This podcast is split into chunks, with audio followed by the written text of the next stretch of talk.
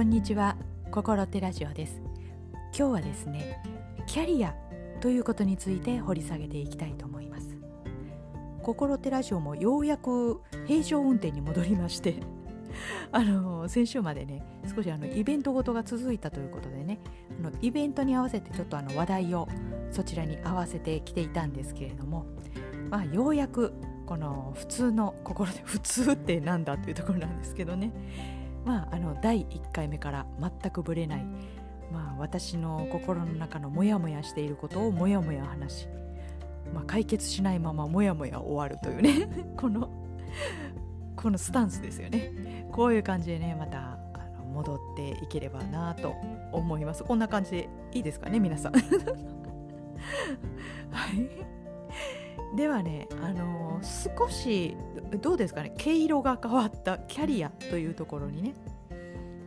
あの焦点を当てていきたいと思います。キャリアというとですねまあお勤めをしている方はお勤めしているそのまあ、ご自身のキャリアの遍歴であったりとか、まあ、今までしてきたお仕事であったりとか、まあ、お仕事方面にこの、ね、意味合いはこう傾くかとは思うんですけれどもでまあそれに伴ってですねまあ、将来的にこのような働き方、まあ、それに伴いこの自分のやりがいみたいなところはどこにあるのかなとかね、まあ、いろんな意味を含むとこではありますけどねこの私自身がねそのキャリアというものに関してこの全く自信がなかったんだというところにね今回ちょっとそういった体験をしたところがありましたのであちょうどいいネタがあったぞということでねまたこちらを少し掘り下げていきたいと思います。では今日は心手ラジオ第58回目になります。題してキャリアのコンプレックス。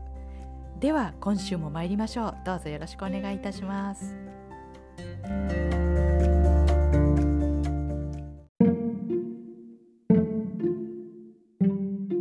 心手ラジオ。はいそれでは今日のテーマキャリアのコンプレックスということで中身に入っていきたいと思います。このねキャリアのコンプレックスというのは私の心の中を表す言葉なんですね。実はあのキャリアというところに、まあ、あのキャリアというとねあのいろんな意味合いがあると思うんですけれども、まあ、あのお仕事をずっとしてきた、まあ、お仕事というのはねあの企業にお勤めしたりとかいろいろそれ以外の活動をしたりとかねありますけれどもまあそのこと全般なんですけれどもねお仕事をするということについて、まあ、コンプレックスがある、まあ、自信がないというそういう状態なんですね実は、まあ、それを表したテーマになります。ということでねちょっと話はそれますけれどもまだもう話それてばかりなんですけれどもね。あのうちのビリーがあの うちのビリーとはあの我が家にやってきた子猫なんですけれどもね。もうだいぶ大きくなってますけれどもね。もう生まれて7ヶ月ぐらいのねちょっとあの子猫大きくなりかけの猫なんですけれどもね。でね保護猫をねうちで引き取ったので、まあ、ちょっとこう飼い猫にするにはいろいろ問題があるんですよ。例えばもう触ろうとするとねシャーって言ってねガブリガブリって噛んだりとかね。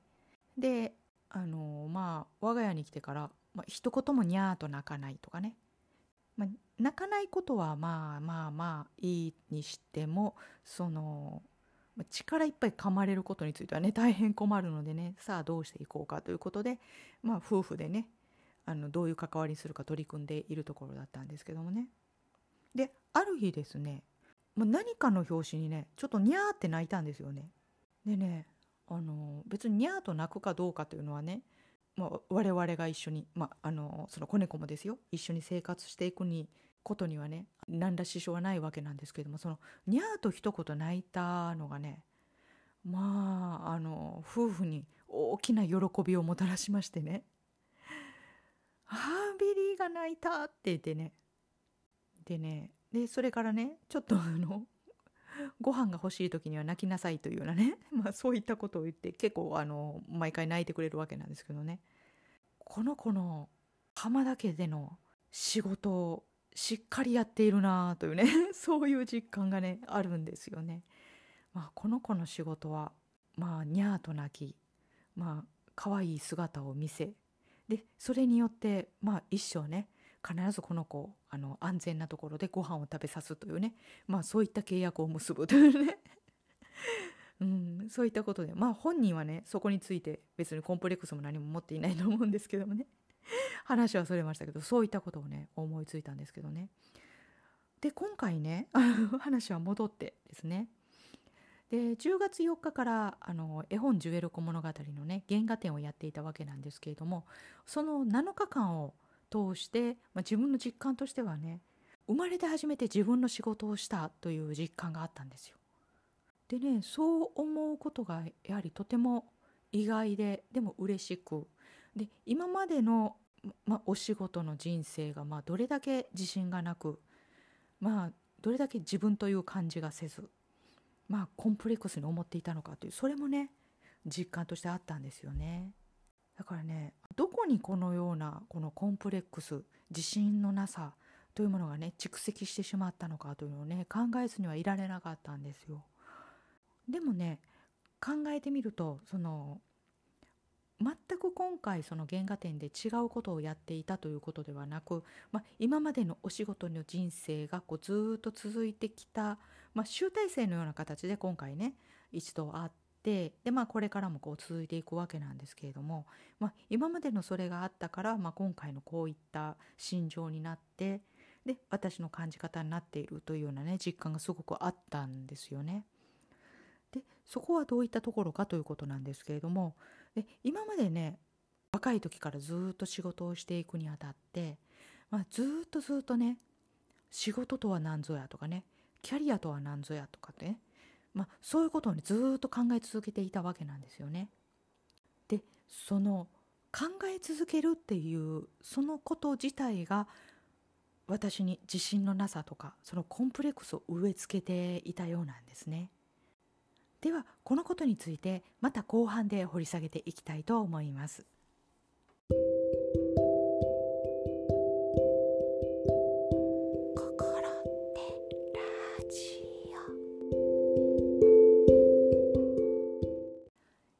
それでは後半テーマを続けていきたいと思います。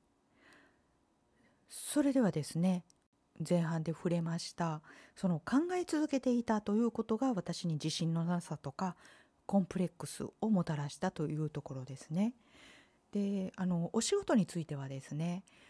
まああの結構ね転職を繰り返したという経歴がありましてで毎回ねあの何かに悩んでいたんですよね。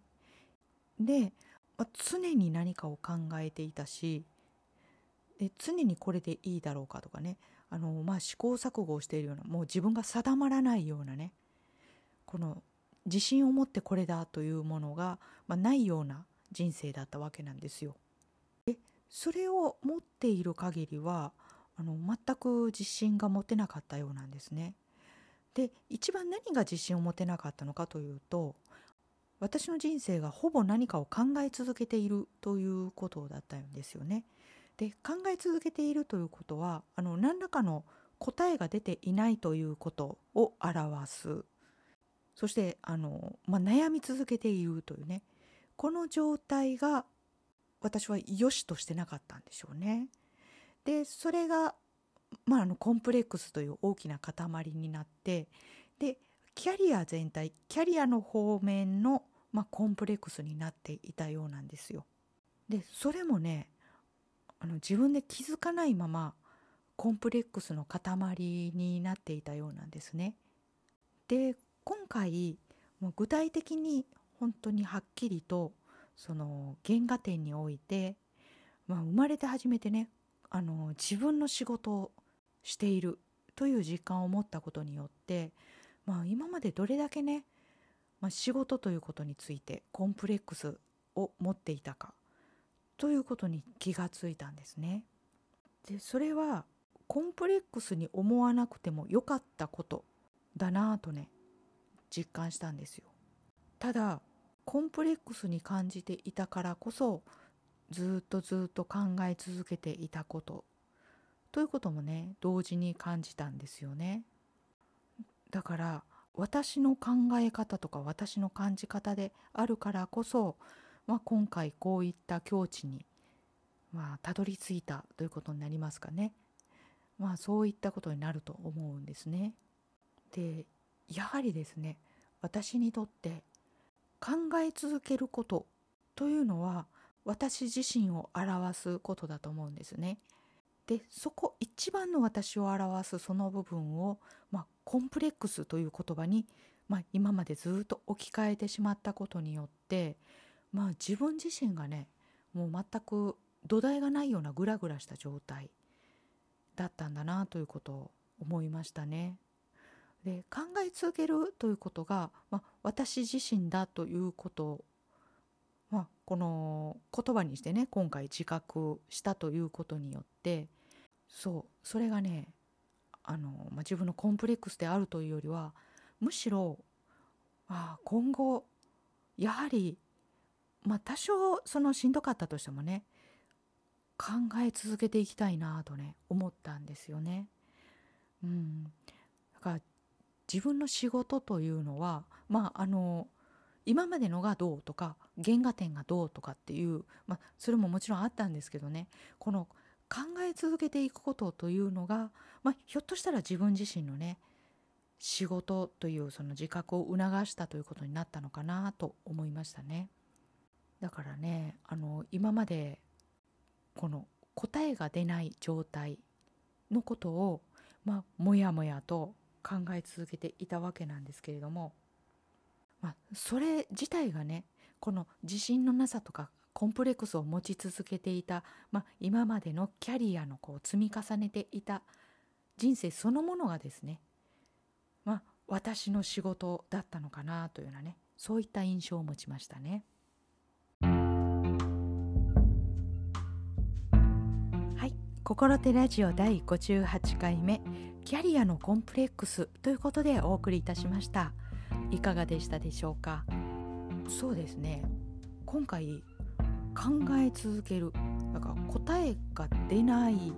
ということ自体が私の仕事だったというね、まあ、そういった結論に流れていきましたよね。うん。これは何かね感慨深い感じですよね。でまあコンプレックスの思いがすごく強かったからこそまあ、ここにたどり着いたということになりますけれども、うん、この考えの転換のところにねたどり着くのは、まあ、私にとってすごく難しかったんじゃないかなと思うんですね。だからねここまでたどり着けたのはもうなぜだったのかなと思うと、うん、考え続けたいというね思い願いがとても強かったんですね。で